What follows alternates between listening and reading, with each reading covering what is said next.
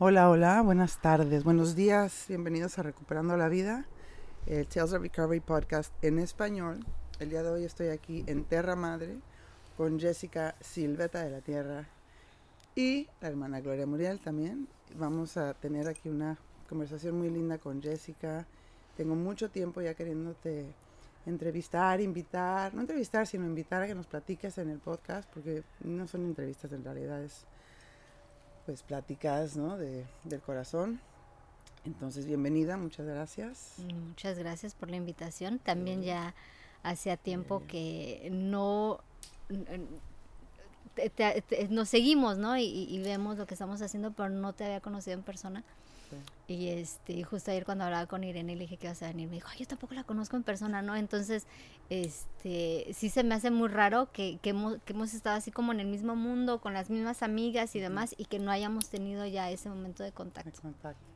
¿Y hoy qué tal? Día Internacional de la Mujer. Exacto. 8 de marzo. ¿Luna en qué? Porque no me sé la... Luna llena en Virgo. En Virgo. Sí. igual y nos explicas también un poquito de eso porque no, y que ya lo habíamos tratado de hacer, ¿no? Que ya habíamos tenido nuestras citas y que por una cosa u otra se habían cancelado y que se, se manifiesta hoy precisamente. se me hace así muy, muy, muy mágico, sí. Pues gracias, bienvenida y espero que todas las que escuchen aquí agarren su tecito. Nosotros estamos tomando un té muy rico de lemongrass. Sí, té limón se le llama en México. Este es un podcast bilingual. Sí, exacto. Spanglish. Spanglish.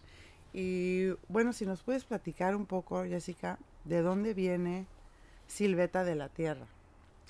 Bueno, entonces, este, ese es un, tópico un poquito muy extensivo, digamos, porque cuando yo empecé a cuestionar mi vida eh, en cuanto a lo que mi mamá me había enseñado, ¿no? Lo que platicamos hace un ratitito. Tu mamá es eh, mexicana, ¿no? Mi mamá es mexicana la Ciudad de México, eh, con orígenes de Querétaro. Eh, ya migraron hacia la Ciudad de México, eh, mi abuelita, y vivimos junto a donde está la UNAM. Somos vecinos de la UNAM. O sea, mi abuelita tuvo que mudarse de donde inicialmente vivía porque se construyó la UNAM ahí, ¿no? Entonces ah. tenemos así tanto tiempo de estar ahí. Y en la región donde, donde se radicó mi familia, eh, se le llama Los Pedregales de Santo Domingo, Coyoacán. Y era pura piedra volcánica, es el, espacio tomado por gente más grande que hay en el mundo. O sea, llegaron y, tomaron el espacio, fueron así como una ola de, de este, squatters, digamos. ah, Entonces así inició, ¿no?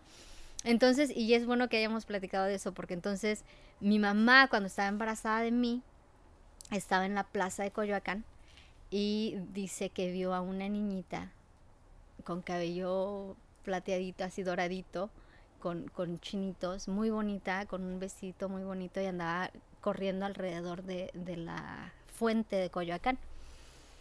Y que escuchó que lo, la llamaron sus papás y se llamaba Jessica. Mm. Entonces le encantó el nombre, ¿no? Y yo así de, y cuando le pregunté a mi mamá, ¿por qué me pusiste Jessica? No, o sea, a mí nunca me ha gustado mi nombre. Y me dio esa historia, yo me la quedé viendo y le dije, todo lo contrario a quien yo soy, ma. O sea, ni cabello chino, ni cabello dorado, ni el vestido con encaje, ¿no? O sea, todo lo contrario a mí. Eh, y ya eso fue, yo creo que cuando tenía ya unos nueve años aproximadamente. Eh, y ya, ¿no? Pasó. Cuando llegué yo aquí, eh, ya hace, que serán 18 años, que cuando ya me mudé aquí, hace 20 años que llegué a, que conocí este lugar y que empecé a venir los fines de semana, a involucrarme, pero ya para vivir aquí fueron hace, hace 18 años. Eh, pues estaba yo, vivir aquí? Ajá. Estaba yo, bueno, aquí a, a Terra Madre. A Terra Madre. Que en aquel entonces era este, la milpa orgánica. Eh, tenía ahí una energía súper, ¿no? Súper. A mí... Este... Y aquí, para los que nos escuchan que no saben, Tierra Madre es un espacio donde, bueno, es un jardín, es, o sea, plantan, es como un huerto enorme, lindo, hermoso. Mira, ya llegó la Bea. Sí, ya llegó Bea. para que sepan más o menos qué es Tierra Madre, ¿no? Ese es el Toto Bebé. Porque estamos grabando en vivo y a todo color. en la apotecaria de, de Tierra Madre. Pero bueno, regresamos a... Sí, este, entonces este lugar es, es también eh, muy, similar a lo que estoy diciendo sobre mi nombre. Tiene muchas funciones, ¿no? Entonces, ya estando yo aquí, viviendo aquí, eh, yo mientras me veías aquí, ya de repente me veías del otro lado y de repente ya estaba acá hablando con alguien y de repente ya estaba haciendo esto, ¿no? Entonces, por, por todas partes. Y un día este, me dijo mi maestro en aquel entonces, Barry Logan, el administrador o el, el, regidor de lo que era el proyecto de la milpa orgánica, que es cuando yo llegué aquí, este lugar se llamaba la milpa orgánica, me dijo, tú eres spicy como la silveta, silveta arrúgula en, en aquel entonces. Y, este, y se, me, se me quedó, ¿no? Porque tenemos varias, eh, varios diferentes este, tipos de, de, verdura, de lechugas, etcétera, etcétera. Y de arrúgula tenemos una que le llamamos roquet, que es la rúgula gruesa, y está la rúgula silveta, que es la rúgula silvestre, que es the wild one, ¿no? la, la original, la, la heirloom. Y esa está mucho más picosa que, la, que la otra. Y está delgadita, está larguita. Entonces se me dio esa, e, e, esa metáfora que, que, que yo parecía silveta rúgula porque andaba de picosa por aquí y por allá, ¿no? Y ya se me quedó Silueta de la Tierra este, por muchos años. También, como te decía, está lo de Mamá Semilla, ¿no? Que, este, que también fue un nombre que, se, que me dio mi querida amiga Diana y que también se quedó. Y, y, justo hace unos meses me dijo, no puedo creer que se te haya quedado, ¿no? Y aparte para los que están escuchando, Silueta de la Tierra y Mamá Semilla son los nombres que, como yo te encontré, ¿no? En Instagram. De que pueden seguir Silveta la Tierra, Mamá Semilla. De ahí vienen los nombres para los que están aquí escuchando que dicen de qué están hablando. Estamos hablando de... Sí, y, y de ahí la identidad, ¿no? Y de ahí de, de cómo... Y Ana te dice que se te cómo se Sí, y cómo se define uno con un nombre o con otro, este, a pesar de que hayan sido nombres que, que, nos dieron otras personas, ¿no? Por ejemplo, Jessica fue un nombre que me dieron mis padres. Eh, eh, Silveta de la Tierra fue un nombre que me dio este jardín. Mamá Semilla fue un nombre que me dio una comadre, ¿no? Entonces, ¿a qué momento y en qué momento toma uno identidad propia y dice, bueno, mi nombre es tal? Como yo quiera. Como lo que yo quiera. O es mejor eh, tener un nombre que, que, haya sido algo que se nos ha dado por, por la manera en la, que, en la que nos conducimos ante la vida y, y, lo que la gente ve en nosotros. En nuestra cultura mexica, este, o tolteca, o cualquier manera en la que se le quiera, se le quiera ver, eh, los nombres iban evolucionando conforme tu personalidad iba tomando más este solidez de quién iba siendo tú, mm. ¿no? Entonces, al principio de tu vida se hacía lo que eh, se le llama la leída del tonalamat, que son las energías del momento en el que naciste, el lugar donde naciste, muy similar al zodiaco, pero muy muy diferente también a la misma vez. Y de ahí se te decía, se te daba el nombre, el, el, el, el número y el elemento, ¿no? Entonces, por ejemplo, para mí, yo soy C, Ejecat que es uno viento, el primer viento. Y ya de ahí, y hay muchos componentes en, ese, en esa lectura, ¿no? Y ya de ahí tú entrabas a un lugar, por ejemplo, en, en, las escuelas que tenían en aquel entonces, que la primera escuela es la escuela de, la canción. Mm. Y ya las, los adultos te veían y decían, esta es un ejeca, entonces ya sabían que podía ser un vientecito bien tranquilito, oh. pero que se podía volver un huracán, ¿no? Entonces ya sabían esa energía que tú traías ya, ya desde el principio y ya sabían cómo manejarte, ¿no? Cómo, cómo, qué, qué cosas darte para impulsar tu voz, para impulsar esa comunicación, para, apoyarte en tu camino en vez de controlarte y hacerte como ellos, como hacemos aquí. Exacto. Entonces eso se me hace muy bonito. Mm, y a la misma vez, o sea, empezaban a ver tus inquietudes, qué es lo que te gustaba, y ya empezabas tú a formar esa próxima persona. ¿No? Entonces, como por ejemplo Quetzalcoatl, eh, su nombre de él es C. Acat Topitzin Quetzalcoatl, ¿no? C. Acat fue su primer nombre. Ya de ahí Mm. salió Tulpitzin, el, el, el, el, príncipe, y después Quetzalcoatl, que fue su grado al que llegó de entendimiento, ¿no? Entonces, ¿Y qué quiere este, decir?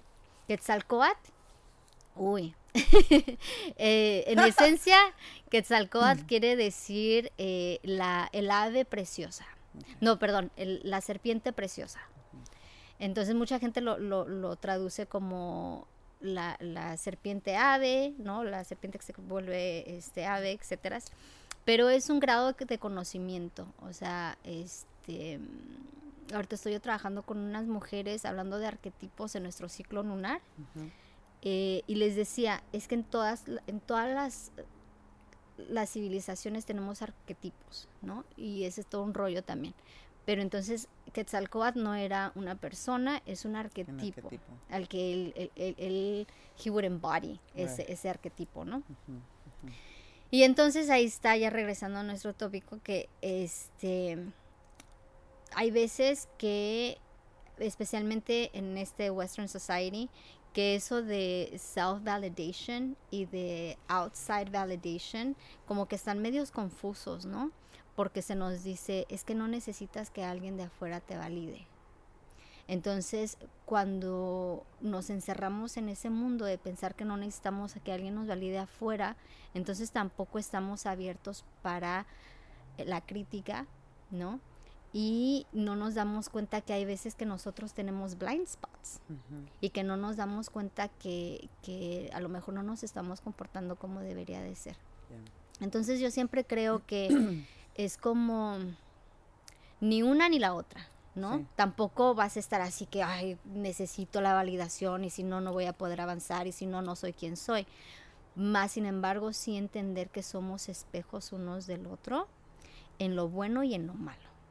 Y que estas certificaciones a las que vamos uno o dos días, ¿no? Y que ya nos hacemos Mujer medicina. exacto. y chamana, que y sí, que eso que eso no resulta este a lo largo porque en realidad a lo largo lo que resulta es cuando tú sirves a tu comunidad y tu, tu comunidad te da ese reconocimiento Sí. esta persona este está ahí me apoya en tal en tal cosa no y ya así va uno adoptando esos nombres esas responsabilidades Sí. de, de lo que somos ante nuestra comunidad Sí. Y, ajá, por ejemplo, una de las cosas que yo, bueno, que quiero que nos platiques, ¿no? O sea, llegaste aquí to tend the land, ¿no? A trabajar con la tierra y yo vengo de una parte donde, sí, o sea, crecí, en- también soy de México, ¿no? Mis abuelos tenían un rancho saliendo para Cuernavaca y era igual, ¿no? La tierra, los animales, pero cuando yo me vine a vivir a Tijuana, en San Diego y la frontera y todo el relajo, pues, pues sí, mi, mi naturaleza era la playa, pero de cierto modo, y la verdad, mi mamá sí estaba conectada, sí nos conectábamos mucho con la tierra, pero en general, las mujeres con las que trabajo, las mujeres en mi comunidad, en mi familia, no tanto en la comunidad porque pues ya está, ¿no? Se va a ir, ha ido arreglando ahí algo muy lindo, pero está una desconexión de la tierra, una desconexión no nada más de la tierra, porque pues todo el mundo vive en el concreto y las, los edificios y que aquí, sino una desconexión también del cuerpo. Entonces, si nos puedes contar, primero que nada, el, el- el trabajo que has hecho aquí en Tierra Madre, ¿no? Todo lo que haces conectando a la tierra. Y de ahí vamos a seguir a que, si nos puedes platicar de la conexión del cuerpo. Ok, y ahorita te pregunto más de Sí, eso, sí, pero claro. en Terra Madre llegas y, o sea, ¿cómo sabías cómo plantar, la irrigación, qué plantas poner o qué más yo subo, sabes? Sí, bueno, esa es también una historia muy peculiar y, y graciosa y interesante, porque cuando yo llegué aquí no sabía absolutamente nada, Ajá. nada, nada, nada en lo absoluto. La primera vez que vine yo aquí, con eso te voy a decir todo, o sea, la primera vez que vine aquí fue para plantar maíz eh, no transgénico, donado por las comunidades en resistencia de Chiapas comunidades zapatistas. Eh, se le llamaba esa semilla madre semilla en resistencia. Era Mm. todo, un, un- todo un rollo que nos aventamos en aquel entonces. Uy, hasta me puse chinita hasta los pies sí. ese nombre. Entonces, este, fue acá en, en, esa parte de ahí donde ahora es el estacionamiento, ahí fue donde plantamos eh, semilla madre en resistencia la, por primera vez aquí. Y entonces, ese día yo llegué, yo ya para ese entonces, este, estaba yo trabajando, andaba yo así súper empoderada, ¿no? Este, ya tenía yo a mi, a, mi, a mi hija la más grande y yo siempre había querido ser madre soltera. O sea, yo siempre había tenido la idea de que yo iba a ser madre soltera porque yo, mi mamá fue madre soltera conmigo y los mejores recuerdos que tengo de nuestra relación es de cuando éramos ella y yo solamente, ¿no? Entonces tenía yo así como una fantasía de eso. Entonces me separé de mi primer pareja y tenía yo a, a mi niña y estaba yo trabajando y pagando todas mis deudas y todo, ¿no? O sea, yo solita así contra el mundo. Entonces llegué ese primer día con pantalón blanco y botas así de, tacón y todo el rollo, o sea, no sabía yo ni qué onda, ¿no? Y este, pero recuerdo haber tomado así el puñito de maíz en mi mano y ya se había formado el surco y este y empezar a poner la semilla y te lo juro que, o sea, puse mi primer semilla y tomé una respiración así bien profunda y ahí sentí así como eh, como a veces se ve así en las películas, así un trueno, ¿no? Así de... Y ahí fue donde cambió mi vida, o sea, se, me transformó por completo la vida. Ya, este, que serán, yo creo que dos años, dos o tres, casi tres años que estuve viniendo los fines de semana de voluntaria y este, trabajando todavía. Y se me hacía súper difícil eh, subirme al coche, irme... Eh, irme al trabajo, estar ahí en la oficina, mm. ¿no? Y saber que esto existía. Era así como tortura. sí, te entiendo. Este, hasta que llegó el punto en el que dije, bueno, em, ¿qué me detiene? O, o, ¿qué, me, qué me, me tiene en ese mundo teniendo esta otra posibilidad? Claro. Entonces, en ese tiempo, ah, mira. Ay, gracias. Sí, gracias. Unos panecitos. Llegó la vea. No, gracias.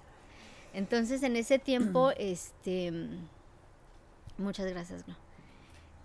Eh, Estabas entre que te sales del concreto y ah, te vienes al huerto. Sí, sí, este, hice, recuerdo que hice eh, mis impuestos ese año y tuve un return de 3.500, algo así.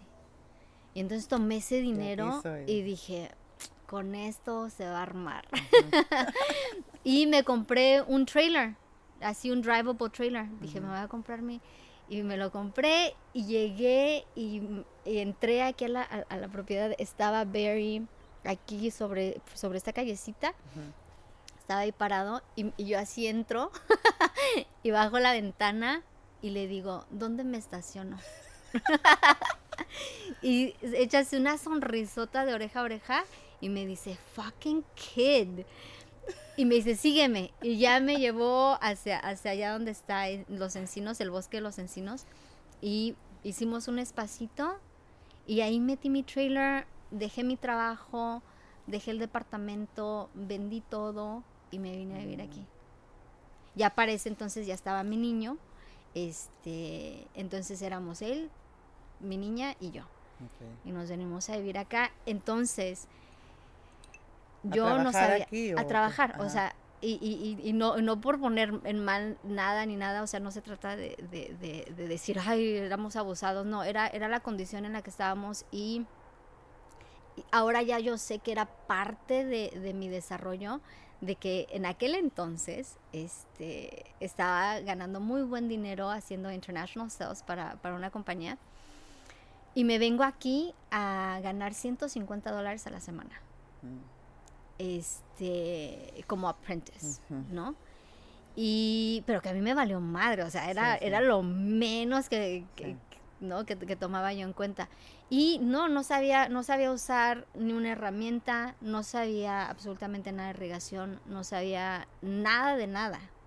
Y lo aprendí así, sumergiéndome y aventándome, ¿no? Hay veces que viene mucha gente aquí que quiere aprender, En un fin de semana, ¿no? En un fin de semana, exacto. O que quiere aprender así como, como lo dicta el mundo del de, occidente, ¿no? El occidente te dice, necesitas una libreta y necesitas un maestro que te esté diciendo esto es esto, esto es esto y esto es lo otro. Y a veces la vida no es así, ¿no? Este, especialmente en nuestras prácticas la vida no es así, la vida es aviéntate y no tengas miedo y el jardín te va a enseñar, ¿no? El jardín te va a enseñar. Entonces mi gran maestro ha sido verdaderamente el jardín. Eh, segundo al jardín ha sido Santiago, que todavía está aquí con nosotros. Santiago ha sido el que, el que me ha enseñado el lado práctico, lo que en México los mexicanos le llamamos la maña, ¿no? Él, me enseñó la maña para hacer el trabajo. Entonces eso es algo que también yo siento que es, que es muy importante que eh, yo he aprendido este trabajo como trabajo también. O sea, he aprendido el lado romántico y el lado ideal de, de, de trabajar con la tierra, pero también he, aprendido el trabajo y o me levanto a las 6 de la mañana y a sacar una orden larguísima y lloviendo y con frío y etcétera, etcétera. O sea, también sé ese lado de, de, lo que es este mundo. Más sin embargo, este, afortunadamente, también eh, lo he aprendido a valorar y por eso este lugar no se llama farm como la gran mayoría de lugares como este, sino es un jardín, ¿no? Y por eso yo no soy farmer, soy, soy earth, tender, ¿no? Porque yo estoy cuidando la tierra y justo mm. estaba, estaba platicando con algunos este, fellow farmers o gardeners, como le, se quieran llamar, o, o earth tenders. Estábamos platicando acerca de la producción, ¿no? Y, este, y ahorita yo tengo la gran fortuna de poder dejar algunos de los jardines en descanso, en, están, están reposando y no estoy así sacando producción y vamos y da y no, porque de la misma manera en la que uno se cansa, también la tierra se cansa. Y de la misma manera en que la tierra necesita esos descansos, también nosotros necesitamos esos descansos, ¿no? Entonces sí, este, eso de la conexión con la tierra es algo que es muy romantizado, ¿no? Es very este, romanticized, de la misma manera que community living, y también sé que en eso, en eso tenemos cosas en común, ¿no? El, el, el, encontrar el village, el, el, vivir de una manera más armónica, o sea, tiene un nivel de romanticismo muy alto que cuando se trae a lo práctico e, y, salen las cositas, ¿no? Es cuando se derrumba ese castillo que hemos formado en nuestra mente de que todo va a ser fácil, todo va a ser lindo y, ¿no? Y, de repente dices, no, no, puede ser tan lindo. Uno tiene que hacer el trabajo.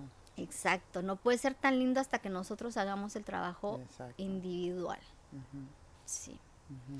Y eso que me platicas de, de de nuestra cultura, ¿no? Eh, el ser farmer, el trabajar con la tierra, a nosotros como, como individuos, este, se nos ha hasta cierto modo em, puesto como lo peor que puedes hacer en la vida, ¿no? Porque, por ejemplo, yo mi mamá cuando llegó aquí, este, ella piscaba jitomate, ¿no? Ella era piscadora de tomate. Entonces duró años para poder salir de ahí y encontrarse un mejor trabajo, etcétera, etcétera. Entonces cuando yo regreso al campo, mi madre me dice, ¿qué te pasa? Vas, vas hacia atrás, ¿no? Y fue un gran disgusto que tuvimos mi mamá y yo acerca de, esta decisión que yo tomé. Mas, sin embargo, para mí nunca fue necesariamente farming, nunca fue necesariamente la producción, nunca fue, y este lugar, mucha gente me lo dice, o sea, pueden ir a diferentes farms en, en, San Diego, en el mundo, en, en, California, en Estados Unidos, etcétera. Pero este mm. lugar como que tiene una esencia diferente, ¿no? Es súper mágico. Sí, y es, es porque yo, porque en mí siempre está el, bueno, sí, sí podemos tener comida aquí, ¿no? O sea, sí podemos crecer zanahorias y betabel y cebollas, etcétera, etcétera. Pero también está el entender que vivimos en el planeta Tierra y que se nos ha pintado la idea de que el paraíso va a ser algo al que vamos a llegar cuando dejemos este plano, ¿no? O que el paraíso fue algo que tuvimos y que el pecado nos hizo perder, ¿no? Entonces yo cuando veo este lugar digo, no, el paraíso está aquí. Y no nada más aquí, sino en todo. Y tengo unos queridos amigos este, colombianos que, que, vienen, vienen para acá este, de vez en cuando y ellos hablan mucho del territorio, ¿no? Y entonces eso también me costase un poquito de trabajo porque pues vivimos aquí, native land, o sea, nadie, we don't own the land, ¿no? todas esas ideas que hemos, que hemos crecido. Y de repente llegan ellos así con eh, reclamar tu territorio. Y yo así de, no, no, no, no, pero no, aquí no se puede, ¿no? Aquí hay un montón de, de, protocolos y, ajá, exacto. Pero ya después entendí que el, el reclamar tu territorio no nada más es tu territorio interno, ¿no? Sino de decir, este territorio que soy yo se hace responsable por esta persona que soy yo y esta persona tiene este territorio por el cual yo me hago cargo. Yo me hago responsable de este lugar, ¿no? Y en ese espacio voy a crear lo que yo siento que es necesario para el mundo. Entonces así es como Terra Madre se ha vuelto lo que, lo que es, un lugar para sanar y para crecer eh, como seres humanos, ¿no? Porque vemos el crecimiento de las flores, el crecimiento de la verdura, etcétera, pero no nos damos cuenta que nosotros también somos florecitas que también vamos creciendo y, ese crecimiento nunca termina. Sí, es verlo en vez de, oh, aquí está la granja donde voy, nomás crezco las verduras. No, no, no, aquí también hay, digo, yo he visto, tienen escuela de la tierra, tienen eventos, ceremonias, mucho como muchos espacios para poder venir a sanar, ¿no? Sí, exacto. Y que una de esas maneras sí definitivamente es el jardín productor de comida, porque una de las primeras cuestiones era la sustentabilidad, ¿no? En, en aquel entonces, en, en los años, en, los, en, el dos mil y tantos, ¿no? Eh, el rollo era sustentabilidad. Ahora ya es regenerative farming y etcétera, ¿no? vamos, vamos avanzando, pero en aquel entonces era being self-sustainable. ¿Por qué? Porque queremos dejar ese monstruo que está allá afuera. ¿No? Ese que nos divide está ahí, el, el, autopista está el freeway ahí. De ahí para allá está el monstruo y de ahí para acá estamos nosotros, ¿no? Entonces, como dejábamos ese monstruo, eh, lo que nosotros buscamos era la sustentabilidad, ¿no? De tener aquí.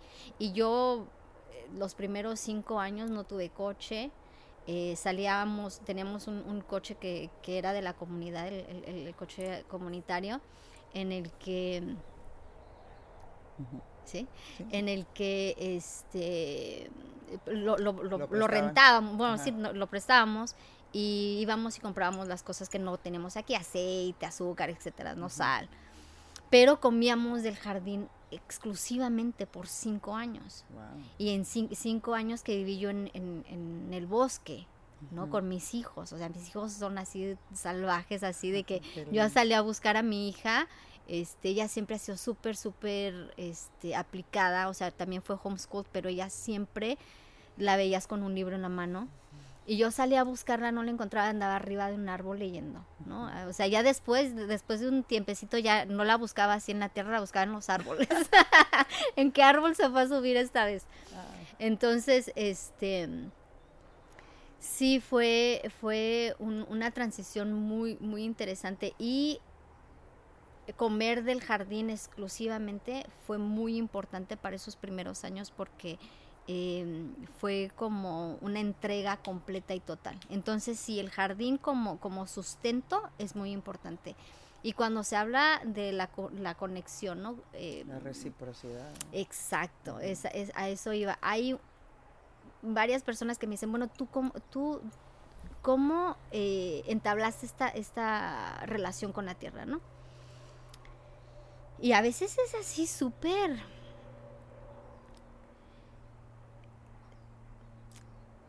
Em, como que para que te caiga así completamente el 20, así al 100, tarda años, ¿no? o sea, no es de que yo llegué un día y al otro día tenía así una relación súper chingona con la tierra, o sea, tarda años.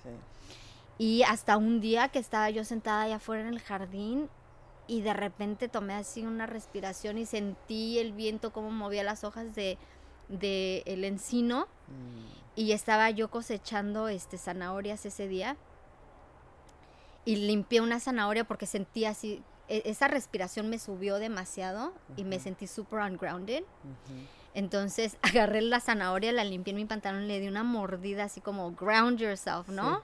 Este, y cuando la mordí, sentí esa relación simbiótica con ese árbol que me estaba dando la respiración, con esa tierra que me había dado esa mordida de esa zanahoria, ¿no? Entonces ahí sentí, ah, esto es lo que es tener la relación, porque no estoy viniendo de afuera a un día de harvest your own food y sacando esa zanahoria y mordiéndola. No, yo planté esta semilla, yo deshiervé este surco, ¿no? yo, o sea, yo he estado por todo el proceso y qué chingón poder tener esa, ese momento de decir yo te cuido a ti y tú me cuidas a mí en regreso. Voy a empezar a llorar. Es que yo siento que eso es la esperanza de sobrevivir en el planeta como humanos. Tener esa conexión, tener esa no, no esa conciencia. Oh, this is how it is. ¿no? Así está la cosa, Porque, claro, tú lo has dicho, tomó años, cuesta trabajo, estás así de la mañana con lluvia y frío, ¿no? Y uno, pues acá nos vende, no, pura comodidad, pura comodidad, pura comodidad, nada de perrearla y todo el mundo con ansiedad y depresión y adictos a los benzodiazepines, o sea, ¿no? Entonces, ya, yeah, part of the work, yeah, it's fucking work, es mucho trabajo, pero cuando llegas a eso, eso es Digo, en mi opinión, la verdadera madre es la madre tierra. Todo lo demás es una ilusión. Y poder estar en ese reciprocidad, con esa, dándote cuenta de eso. Por eso estamos aquí, señores y señores. pero también, pero también es muy importante, siento yo, que también es algo que he platicado varias veces, eh, el entender que no que no es la única manera. Sí, sí, sí. ¿no? Y que si todos, todos estamos afuera en el jardín, o sea, ¿quién chingados va a estar haciendo el podcast, no, Gris? ¿O quién va a estar o quién va a estar dando la clase de yoga en la que podamos verdaderamente llegar a ese punto. Entonces, es encontrar, siento yo que, que la, la relación verdadera con la tierra no necesariamente tiene que ser, o sea, cultivando esa zanahoria, ¿no? Sino encontrando tu lugar en esta tierra? ¿Cuál es tu lugar? ¿Cuál es tu función? ¿Cuál es tu offering para el mundo? Porque cuando encuentras eso, ya tú estás haciendo, o sea, si vemos a nuestras culturas ancestrales, cada quien tenía su tarea, ¿no? O sea, no todos eran farmers. Porque entonces, ¿qué hacemos? ¿No? Pero sí tener, eh, como dices, esa, ese entendimiento de, de, lo sagrado que es la tierra y de lo mágico. O sea, es algo súper simple, pero verdaderamente llegar así como al entendimiento de que pongo una pinche semillita en la tierra, le echo agua y me va a dar de comer, o sea, no chingues, o sea. Sí, yo me acuerdo teníamos, eh, tengo, tengo un huerto, bueno, en mi casa tengo como tres vegetable beds, ¿no? Ajá. Y ya los niños, vamos a plantar desde que chiquititos, semilla que echaba, semilla que se daba. Y yo desde, yo nunca la verdad hice así los surcos, yo punk rock, ¿cómo le dicen? Agro farming o no sé qué. y pero salían un chorro de, de, frutas y verduras y me acuerdo un día mi niño me dice, mamá, o sea, agarró un chile, lo estábamos abriendo y tenía pues como 50 semillas adentro del chile, ¿no? Plantamos una semilla, salieron como 100 chiles y de este chile aquí hay otras como 100 semillas. Exacto. Digo, sí, es la abundancia que nos dan, ¿no? O sea, la madre tierra. Y tiene razón, no todo el mundo va a estar tending to the earth, o sea, trabajando en, en una, ¿no? En una, en un jardín. Pero lo que me refería más que nos va a salvar como humanos, no es que todo el mundo trabaje en el jardín, sino que, porque cada quien tiene su tarea todo, sino que entendamos que nuestro terreno, nuestro cuerpecito, nuestra mente, este, esta computadora que traemos aquí, necesita esa conexión para estar calmada, para poder calmar el sistema nervioso, para entender, para restaurar, para poder salir quizás otra vez allá cruzando la carretera, hacer podcast y diseñar computadoras y ¿no? poner salón de yoga y pagar la luz. Pero sí, es como, eh, aunque no, aunque nomás vengas un día to harvest your own food. Claro. Claro. Que te quites los zapatos, que des ¿no? Que te toque un día sentir esa respiración del árbol. Cultivar eso, cultivar eso también es súper importante. Yo pienso, ¿no? ¿Quieres más té? ¿Más té? Sí, gracias. Estamos tomando un de limón muy lindo que hizo. Eh, cuando... Del huerto. Sí, del huerto. Bueno, sí, dame tantito, por favor. Porque está calientito. Este, en la danza de la luna y en las noches este, pasan los compas con su té y dicen, quiere té, quiere té. Ay, sí, qué lindo. Sí, definitivamente, este... El, y, y, también para nosotros como esas personas que nos dedicamos a esto, también es bien importante. Fíjate que yo le bajé de, de, nivel de producción a este lugar y de mm, verdadero arduo trabajo.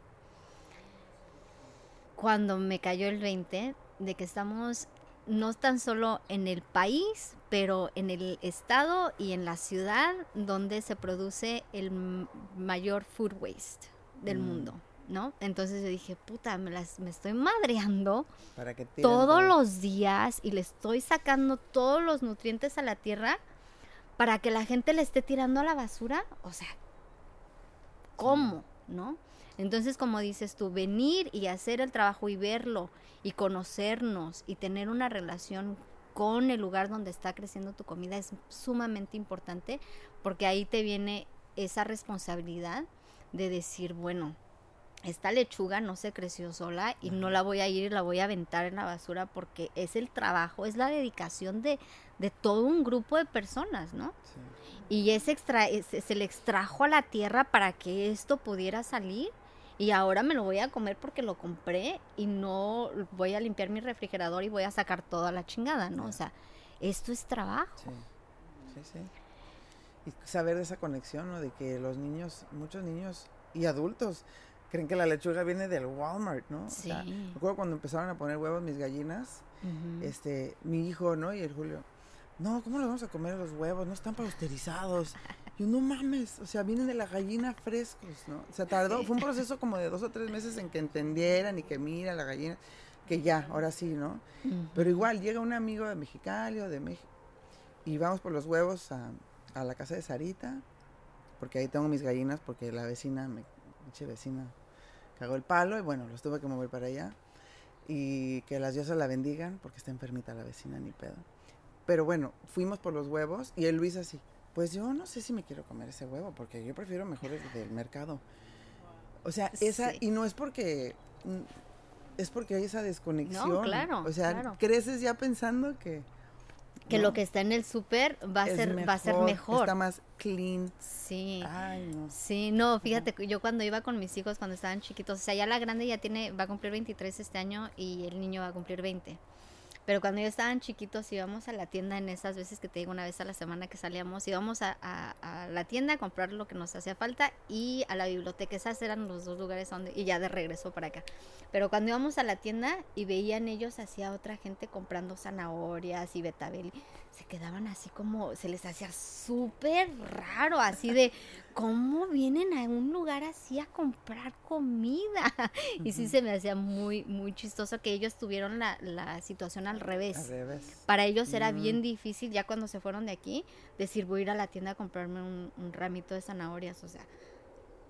Y cuando vienen, mi hija que está en Los Ángeles, cuando viene, eh, para ella las zanahorias de aquí, Uf lo máximo. Sí, lo máximo. Entonces se lleva sus zanahorias a su casa a Los Ángeles. Ay, qué. Sí, sí.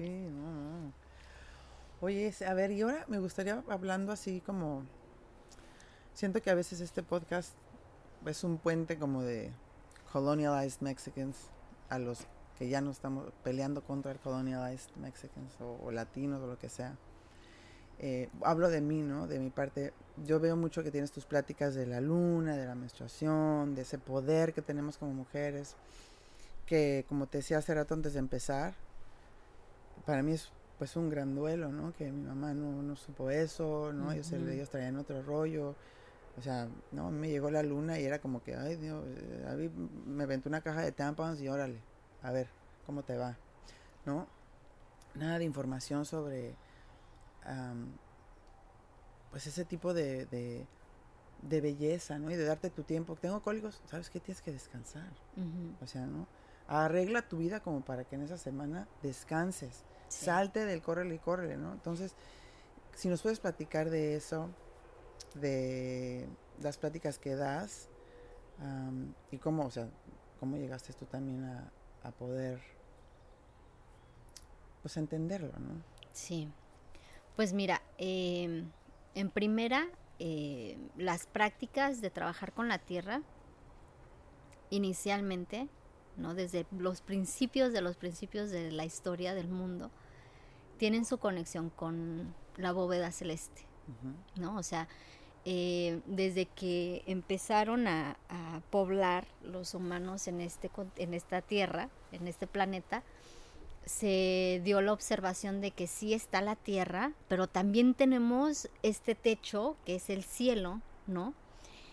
Y en, la filosofía que sigo yo, eh, que se le podría llamar más efectivamente la, filosofía tolteca, porque son, son varios componentes que se funden en uno, está el entendimiento de que cuando nosotros pudimos desarrollar lo que viene siendo la milpa, eh, pudimos asentarnos en ciertos lugares, ya no andábamos de nómadas, ¿no?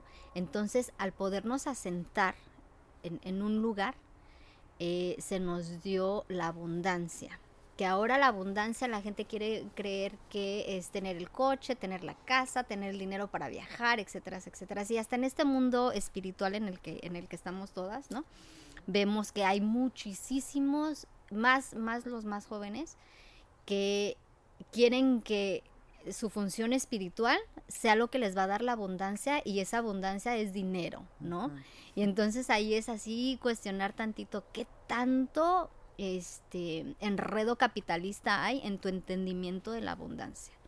Porque la abundancia es salir al jardín y decir, aquí tengo para comer, ¿no? Y salir y darte cuenta de todo lo que la madre tierra te, te, puede dar si tú la cuidas de, de, cierta manera. Para mí eso es la abundancia, no tener tantos números en, en, mi cuenta del banco, poder agarrar, irme a viajar y a tomarme fotos para poner en Instagram, ¿no?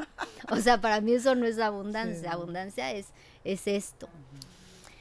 Entonces, cuando nosotros como seres humanos llegamos a ese punto de abundancia en el que teníamos la comida asegurada, que, que tú que, que practicas yoga, que viene siendo the root chakra, cuando ya teníamos el lugar donde vivíamos estable, esa seguridad de alimentación, de sustento, ¿no?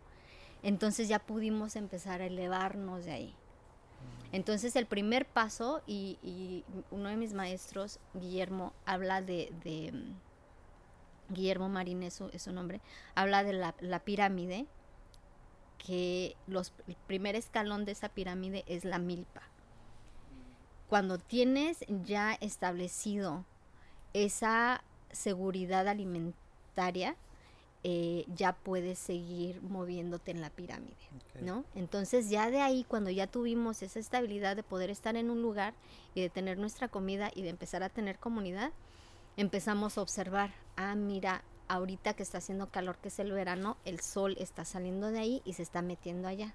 ¿No? Y entonces empiezan nuestros científicos a tomar nota de esas cosas. Y bueno, cuando pasa esto, las estrellas están en ese lugar y cuando pasó esto, la luna estaba ahí. Y entonces empieza a desarrollar lo que viene siendo ese, esa conexión con, la bóveda celeste, Con, los astros. Y entonces ya se dan cuenta, ¿sabes qué? La vez pasada planté esta semilla cuando era luna nueva y pasó tal. Y ahora la planté cuando era luna llena y pasó tal, ¿no? Entonces se empieza a manejar el jardín por medio de los astros también, dándose cuenta de cuánta influencia tienen los astros en ello. Entonces cuando yo llegué aquí, Barry tenía métodos biodinámicos y la biodinámica se desarrolló por, fue, fue digamos como él lo llama un download, Rudolf Steiner, un download del ether, ¿no? Entonces, son prácticas este, ancestrales que ya habían sido, eh, no descubiertas, pero que ya habían sido practicadas, que él retomó y las puso todas bajo esta umbrella de biodynamics. Y entonces aquí estamos practicando la biodinámica en aquel entonces. Entonces yo empecé ya con, con esa con ese entendimiento de, bueno, la luna está ahí, vamos a plantar tal, este, hoy plantamos flor, mañana plantamos hojas, etcétera, etcétera. Y yo así bien súper, este, bien estricta, no, no, que hoy no se va, hoy no se haga eso, hoy no se plantan flores y todos así, pero es que tenemos todas las semillas, no, no, no, no, no, hoy planten metal. Y este, y sí, de repente sí se vuelve un poquito impráctico cuando lo que estás haciendo es para producción, ¿no? Pero cuando lo estás haciendo así por, por, por lo tuyo, entonces es otro rollo. Y yo, afortunadamente, desde que llegué aquí pude hacer yo mi mundo, ¿no? Y nunca estuve bajo las órdenes de nadie. Este, entonces ya dejaba yo que todo el mundo hiciera lo de ellos y yo decía, este lugarcito me lo van a dejar a mí y yo lo voy a plantar por como, como es, ¿no? Y me empecé a dar cuenta de cómo estaba afectando lo que yo hacía con la tierra. Y de ahí empecé a notar yo mi ciclo. Mm. Entonces hubo un tiempo eh, cuando yo estuve trabajando muy, muy fuerte, digamos, cuando tenía yo, recuerdo, cuando tenía yo 26 años, este, era así como mi top aquí en, en, el, en el jardín. Teníamos en aquel entonces 21 empleados, estábamos en todos los mercados de San Diego, teníamos a los restaurantes más chingones de San Diego, teníamos a Torrey Pines, teníamos a 910, etcétera, etcétera, ¿no? Y yo andaba en chinga, o sea, con los empleados, con los apprentices, con los mercados, con todo. Pero yo tenía 26 años, tenía así toda la, energía, del mundo, ¿no? Y este, y recuerdo que en ese entonces me di cuenta, ¿sabes qué? Empiezo un proyecto justo después de sangrar y lo acabo justo antes de empezar a sangrar. Entonces me duraba así un ciclo y me agarré de ese entendimiento y, cuando estaba sangrando decía, ok, este mes que viene, ¿qué voy a hacer? Ya salí al jardín y decía, este, este mes me voy a aventar tal, ¿no? Y justo me lo aventaba y así hasta el último día, este, le echaba un montón de ganas para terminar ese proyecto y llegaba a la casa y le decía a David, sangro hoy.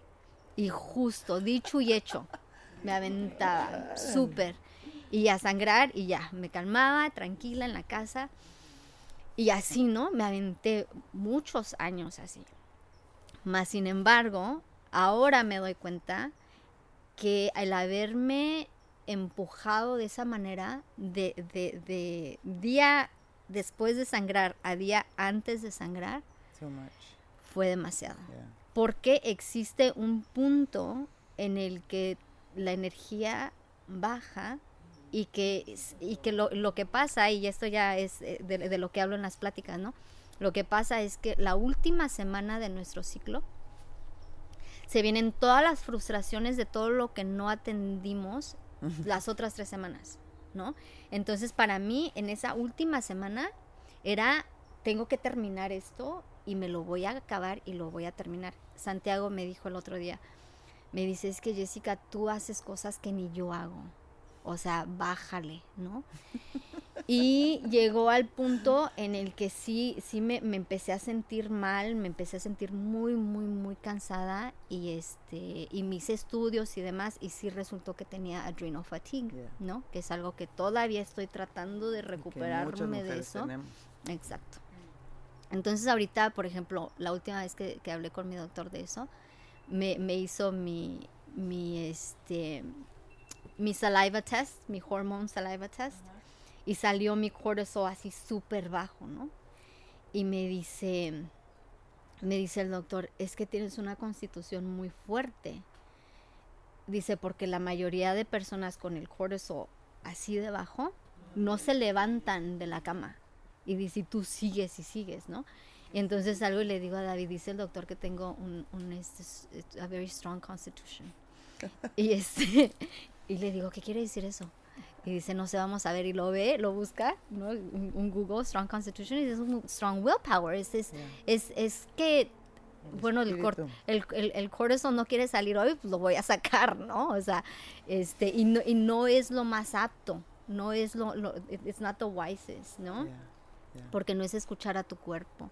Entonces ya después, cuando ya pasó esto de, de, de, de entender que, que no somos máquinas, ¿no? Y que a pesar de que estoy aquí trabajando con la tierra, también está el espacio y también está, em, la oportunidad de desasociarme de lo que está sucediendo conmigo, de lo que está sucediendo en mi casa, de lo que está sucediendo con mis relaciones, con lo que sucede allá del otro lado, que es workaholism. ¿No? Entonces es entender que uno tiene esa posibilidad en todo lo que hace uno, ¿no? No porque, no porque salgo yo a trabajar con la tierra quiere decir que ya estoy en lo sagrado y que estoy, no, no, o sea, es el trabajo también, también es el trabajo, exacto. Y veo como hay varios posts y, el otro día me iba a aventar así la bronca, dije, me voy a aventar la bronca. Sí, por eso me Pero luego yo veo, ah. Pero luego no me la aventé porque dije, no, no, no. Sí, compasión, este, compasión. Sí, de, de, de, de, los muchos posts que, que, que, que compartimos, ¿no? De, de cómo está nuestra gente trabajando bajo la lluvia, con esos vientos o con el, o con el, este, sí, las condiciones del clima, con, con, con los incendios, eh, con el humo de los incendios, ¿no? También sucedió mucho en aquel entonces. Ahorita con los fríos y en aquel entonces con los humos de los incendios y así de qué héroes, ¿no? pero también entender, let's not glorify that, porque no está bien en de ninguna manera está bien que esté pasando eso y que nosotros podamos decir, ay, es que ellos nos dan de, o sea, no.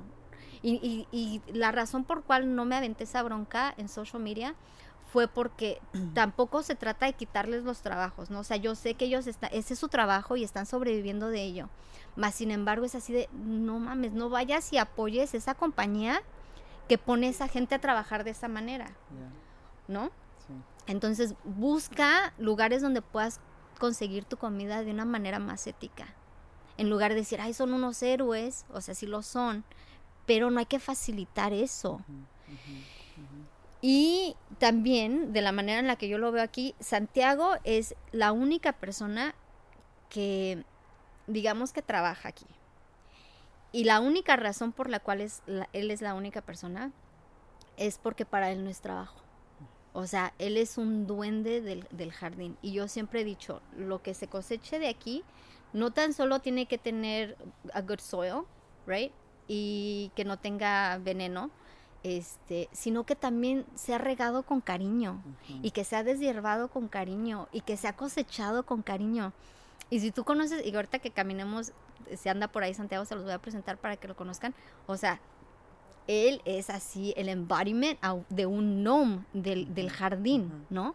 Y él ama este lugar y ama lo que hace y no lo anda haciendo así por, por sobrevivir, por el paycheck, ¿no?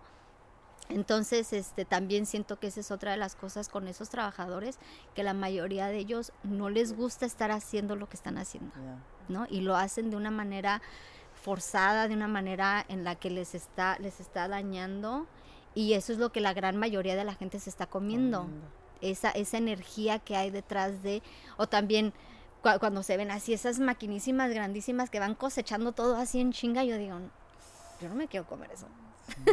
yo me quiero comer esa zanahoria que saqué yo físicamente la tierrita, ¿no? Y que fui, la lavé, etcétera. Entonces, este, sí es, sí es un, un rollo, un rollo, Ay, así, ¿no? Ah, todo el mundo toma una respiración profunda. y, y vamos a pedir que, la verdad, que podamos todos slow down a little bit y hacerlo más cosas más pequeñas. Sí, no, si no nos vamos a morir. Pues sí, ¿no? No, pero sí, de ahí vienen las enfermedades. sí, you have to slow down. Sí. calmar, encontrar otra manera de vivir, que sí se puede. O sea, vamos ahí. Claro. Es cambiar el. Métete al corazón y bueno. Y que es precisamente. Ayuda. Sí, estaba escuchando yo el otro día a una cantante, no sé si la conoces, se llama Flora Amargo. ¿Flora Amargo? Sí, se la voy a mandar. Está buena. Súper, súper chida la, la, la chava. Este, y está hablando precisamente de eso que fue al doctor y que el doctor le dijo, siéntese señora, siéntese. Y entender lo que viene detrás de la palabra siéntese, ¿no? O sea, sí, siéntate, pero siéntese. Y entonces, ¿cuántas de nosotras no podemos sentarnos con lo que sentimos? ¿No? Sí. Exacto. Y luego tienes que romper el caparazón de protección que te has puesto. Sí. Y cuánto duele quitarte cada una de ellas. Sí. Sí. Pero bueno, Entonces, tú decías hace rato también que dijiste, no es que te cae el 21 de un día para el otro, o sea, tardan años. Entonces también tener compasión, si estás escuchando esto y dices, es que yo no puedo, vas poco a poquito, poco a poquito, sintiendo poquito, pidiendo ayuda, entendiendo que no es que eres mala porque no te sabes sentir, es que es una protección que traes desde niña. Entonces vamos trabajándolo poco a poco, suavemente. Claro. ¿No? Exacto. Y una de las cosas que creo que también puede ser una muy buena ayuda es tomar las pláticas que das. Si nos dices poquito de tus pláticas para ir ver dónde te encuentran y dónde las ponemos y cuándo va a ser para... Sí, entonces estas pláticas del, del ciclo, este, ¿qué horas son? Tú ya, Este, de nuestro ciclo menstrual vienen siendo este, precisamente relacionado a lo que acaba de decir Gloria. De repente andamos tan ocupadas y tan vueltas locas en todo lo que estamos haciendo precisamente para no sentirnos, porque por eso andamos en chinga, ¿no? Por eso de una cosa a otra, otra, otra, porque en cuanto te sientas, te sientes y ahí ya valió madre, ¿no? Te paras otra vez y a seguirle. Entonces, exacto, exacto. Entonces, este, a lo que llegué yo, a la conclusión de que llegué yo hace cinco años, fue a la palabra fragmentación. ¿Sí? Y entonces si vemos, por ejemplo, la imagen eh, azteca de, los mexicas de, la luna, regresando a lo de la luna, ¿no? Este, Coyoshauki, es la fragmentada, ¿no? Y claro que en, en, la mitología azteca se habla de, la luna siendo fragmentada porque tiene sus fases, ¿no? Tiene, tiene todo su movimiento y a veces está llena, a veces está, ¿no? De todo en, en between. Pero como mujeres, esa fragmentación la tenemos nosotras. Una porque tenemos nuestra luna interior, ¿no? Nuestro ciclo menstrual y otra porque somos bien regidas por la luna por lo mismo, ¿no? Y los hombres también, o sea, si ellos se detienen tantito a darse cuenta, se van a dar cuenta que también la luna los afecta un chingo. También son de agua. Exacto, o sea, son seres humanos, sí, sí. Pero y nosotras nosotras más porque también aparte que somos esa composición de agua, aparte también sangramos, ¿no? Entonces, este, esa fragmentación me hizo darme cuenta de muchos de los componentes que, hemos, que, está, que había estado yo ya guardando, que precisamente estos aretes, eh, por Chula Maíz, comercial, comercial. Chula Maíz. Sí. Proud este sponsor of that. que estos aretes, este, mi maestro Arturo Mesa Gutiérrez nos describe, estos son los aretes que trae Koyoshauki y nos describe que este círculo es el círculo del sol, ¿no? Es, es, es lo que representa el sol. Este es el little medicine pouch, mm. donde vamos guardando todos los downloads del sol, lo vamos guardando aquí en nuestro medicine pouch y cuando ya es tiempo lo anclamos a la tierra. ¿No? ¡Ay, qué hermoso! Sí. Voy a tomar una foto de eso para ponerlo aquí. Sí, es, es, es, es, un, es un aspecto muy, muy importante para mí. Cuando vi que, que Chula Maíz estaba haciendo estos aretes así, de, luego, luego dije, ah, I need to have those. Todo mundo vamos a pedir aretes de Chula Maíz. Sí. No, hay veces que tengo eventos aquí, todas las mujeres traemos este joyería de Chula Maíz, ya es así ¿Ella está aquí en San Diego? sí, ah, sí, sí, sí, está aquí en San Diego. Y entonces, este, va, uno, y, también lo de la apotecaria de aquí, ¿no? Decidí ponerle prima materia porque es un concepto de la alquimia en la que vas recolectando, y fíjate que lo dudé un tiempo, porque también espiritualmente vas recolectando información, vas recolectando experiencias y de repente te llega The Dark Night of the Soul. ¿Por qué? Porque ya colectaste todo esto y ahora es tiempo de alcamizarlo, ¿no? Y de, transformarlo en, lo que vas a hacer. Y a veces esos puntos de, alquimia son súper, súper cabrones. Y entonces así como que me detuve y dije, no, mejor le voy a poner otro nombre porque estoy como invocando esa energía demasiado. Más sin embargo, sí es, sí es algo que, que, que, está fuerte, y más aquí en el jardín, ¿no? Este, tengo una amiga que siempre dice que este lugar es, es como un este como una lupa, que tiene como una lupa magnifying glass y que todo como que se hace magnified, ¿no? Lo, lo, lo, que, lo que traes, ya sea que, que, traes algo bueno, ya sea que traes algo malo, como que es, lo ves más, se expande, se, se aumenta cuando estás aquí, lo ves aún más. Entonces ya voy juntando yo varios componentes, este, con la tierra, con el sol, con la luna, y de repente, este, tuve un accidente justo aquí afuera de, la calle por andar corriendo de un lado a otro. Voy saliendo en chinga, se me olvida algo, me doy una vuelta en U y madres me pega un coche. Llevaba yo mis tres hijos en el carro eh, yo tengo recuerdos de cuando decía, no, es que se chocó tal persona y, perdió el control del coche y acabaron no sé dónde, y, ¿no? Entonces yo siempre así con estas cosas de que ya ves cuando eres niña que escuchas algo y se te queda impregnado así en la mente. Y entonces siento que me pega el coche y agarro yo el volante así con todas las fuerzas de mi ser y dije, yo no pierdo el control de este pinche carro porque traigo a mis hijos. Y lo agarré así tan fuerte que el carro se movió desde cuenta así. Una cosita de nada, ¿no? Pero yo recibí todo el madrazo en mi, en mi lado este, derecho, en mi humorous derecho, oh. ¿no? Entonces era así, yo siempre decía, fue el chiste más grande que me hizo la vida, ¿no? Y, este, y me detuvo, o sea, ahí no tuve de otra más que detenerme. Y justo estoy con mi brazo roto, que duré nueve meses con mi, rato, con mi brazo roto porque no quise cirugía luego, luego, hasta que ya después, o sea, no se estaba pegando por nada.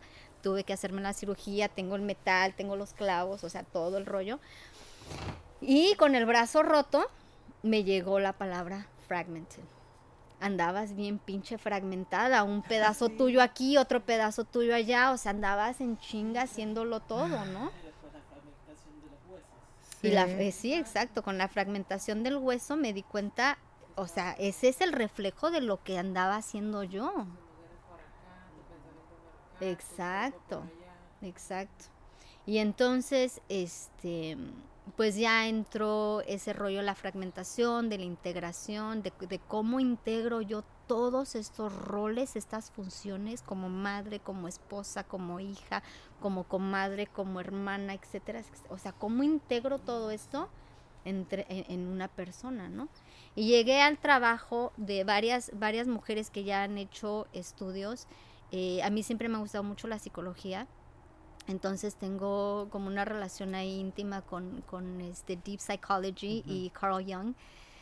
Entonces ya por medio de ahí llegué a, a, todo un mundo de, este, de arquetipos de diosas, ¿no? Y como dice Sean Bowden, este, la gran diosa era una compuesta de todo, todas las otras diosas que ahora conocemos, ¿no? Todos esos componentes de todos esos arquetipos antes era una sola y se fue haciendo así en pedacitos, se fragmentó para que fuera más digestible, para que fuera más, más, para que la sociedad, el mundo pudiera lidiar con la mujer de una manera más fácil. Porque si somos todo, mucho es mucho para, para, para el patriarcado, ¿no? Y hasta en, hasta en la cultura mexica, o sea, si, si les cuento de, de cómo se fragmentó Coyoshauki, fue porque llegó Huitzilopochtli, el dios de la guerra, como le llaman, que lo digo entre comillas porque no, no quiere decir eso tampoco, pero si vemos esa historia así del patriarcado, cómo salió, que el dios de la guerra salió de, del womb de su mamá, ya con todas sus armas y todo, y le puso en la madre a su hermana y la fragmentó, o sea, no puede ser más, más patriarcal que eso, ¿no? Sí, exacto. ¿De dónde empezó ese miedo? O sea, a mí lo que se me es interesante saber de dónde empezó ese miedo. O sea, ¿quién fue el maestrín que se le ocurrió? Bueno, yo creo que ya han habido varias, varias, varios intentos de este varios intentos de, de sociedad de, de, de, arreglo, ¿no? En el que había el matriarcado, que no funcionó, mm. ¿no? Y ahora está el patriarcado, que tampoco funciona. Y que yo me doy cuenta es que lo que necesitamos es un balance. Un balance. ¿No? Entonces siento que cuando el patriarcado resurgió, este, fue para, para someter a ese matriarcado que, ya había sido demasiado, ¿no? Y eso sucedió en todas partes. Inclusive con Huitzilopochtli cuentan las leyendas de que cuando salieron los aztecas de Aztlán, que iban viajando hacia el sur, pasaron por el lugar que ahora se llama Malinalco, y que en ese lugar, este, que por cierto, si algún día pueden ir a Malinalco, es un lugar precioso, donde se congregan muchas mujeres para sanar este abandonment issues. Oh. O sea, abandonment. abandonamiento. Porque es así como un gran tema ahí. ¿Por qué? Porque cuando iban los aztecas hacia allá y se detuvieron ahí, una de las sacerdotisas, Malinali, vio el espacio y dijo, este es el lugar donde nos vamos a situar nosotros, todos los aztecas aquí nos vamos a quedar. Porque miren, están esas montañas que nos protegen, la vegetación, etcétera, etcétera. Ella era una curandera y ella se dio cuenta que ese lugar iba a ser perfecto por esa seguridad que tenía ese lugar. Y los hombres, guiados por Huitzilopochtli, dijeron, ni madres, nosotros queremos más, o sea, y dejan, abandonan a Malinali ahí con, con su grupo de curanderas y se siguen y crean lo que es Tenochtitlan, que es una raza de super warriors, ¿no? Sí. Entonces, ahí ya hay muchísimo que, que desempacar, ¿no? De, de, lo que sucedió ahí. y Exacto, exacto.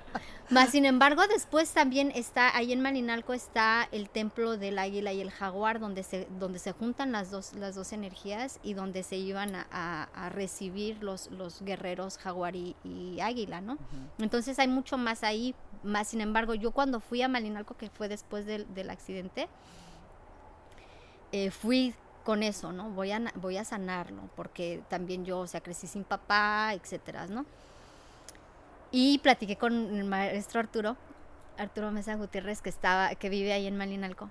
Y, le, y le dije, yo vengo a tal y tal. Y me dice, ¿y quién te dijo a ti que la abandonaron?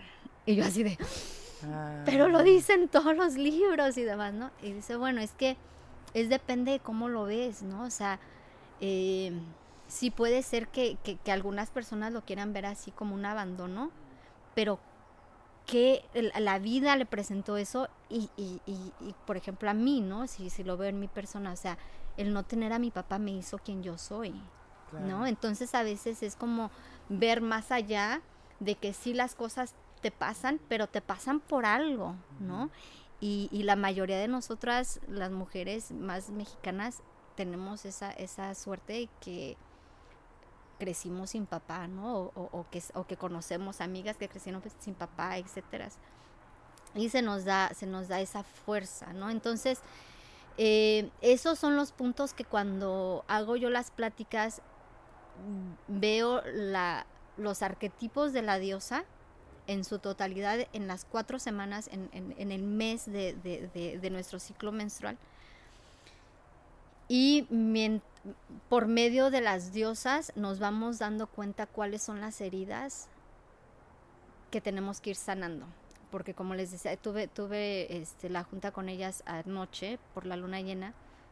Y como les decía, tenemos una oportunidad cada mes de vivir todo un lifespan.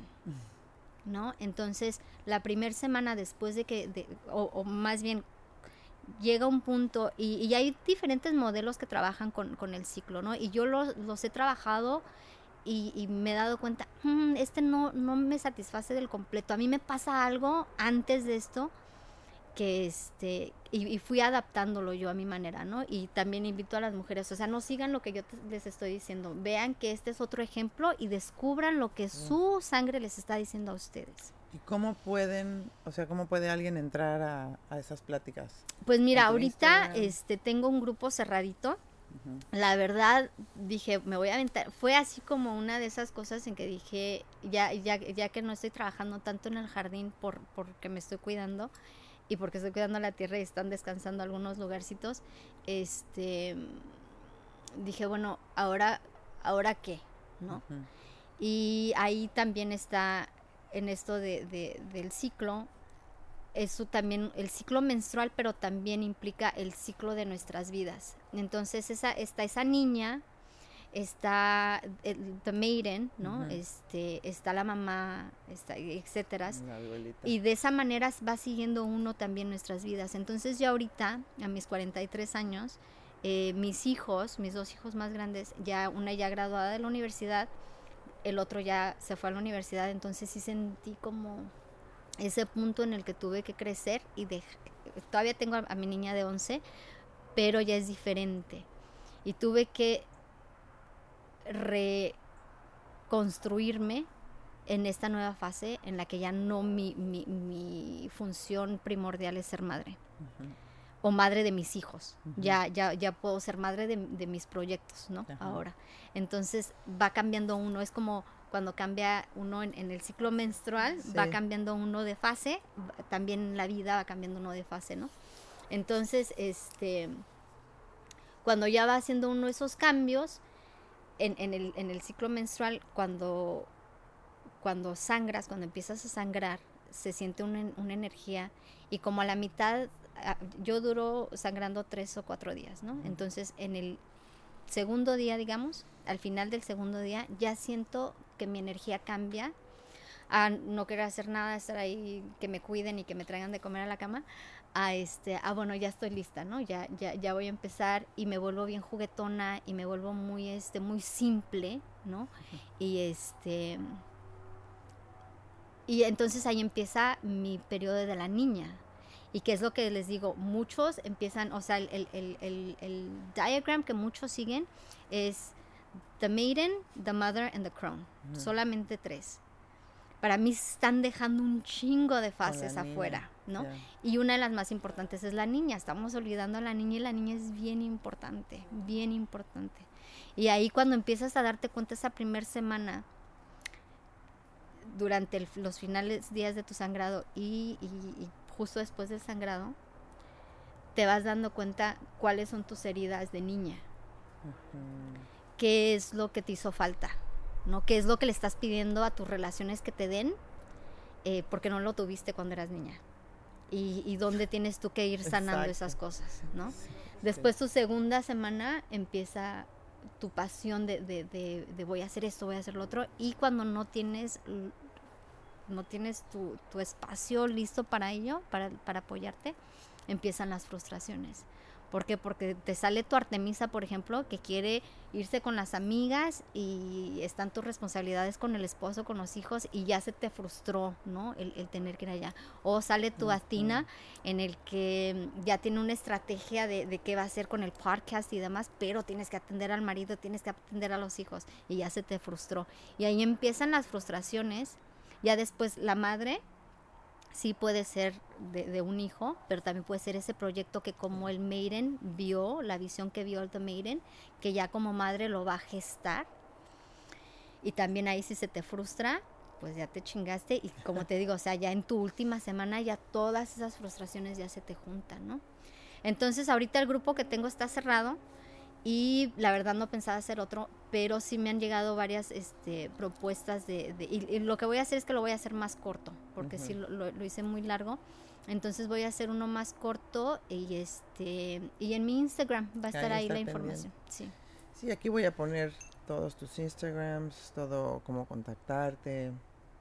Sigan, sigan a Jessica, es la verdad. A mí me encanta ver todo lo que pones, ¿no? Tu, tu esencia. Y aparte, como, como dices, ¿no? Nos hemos seguido por años, entonces he ido viendo así como la transformación, el crecimiento, el... ¡Ah!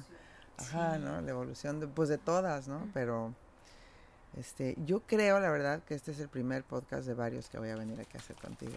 La neta. O conmigo con quien quieras. Aquí está este lugar para que vengas a grabar cuando quieras. Ah, pues sí. Hacemos uno aquí con varias. Y por ahorita, pues gracias a todas, todos, todes por escuchar Recuperando la Vida. Y por favor compartan, suscríbanse, pasen la voz, hay que hacer la esperanza y nos vemos a la próxima. Gracias. Hasta luego. Claro que sí, gracias a ti.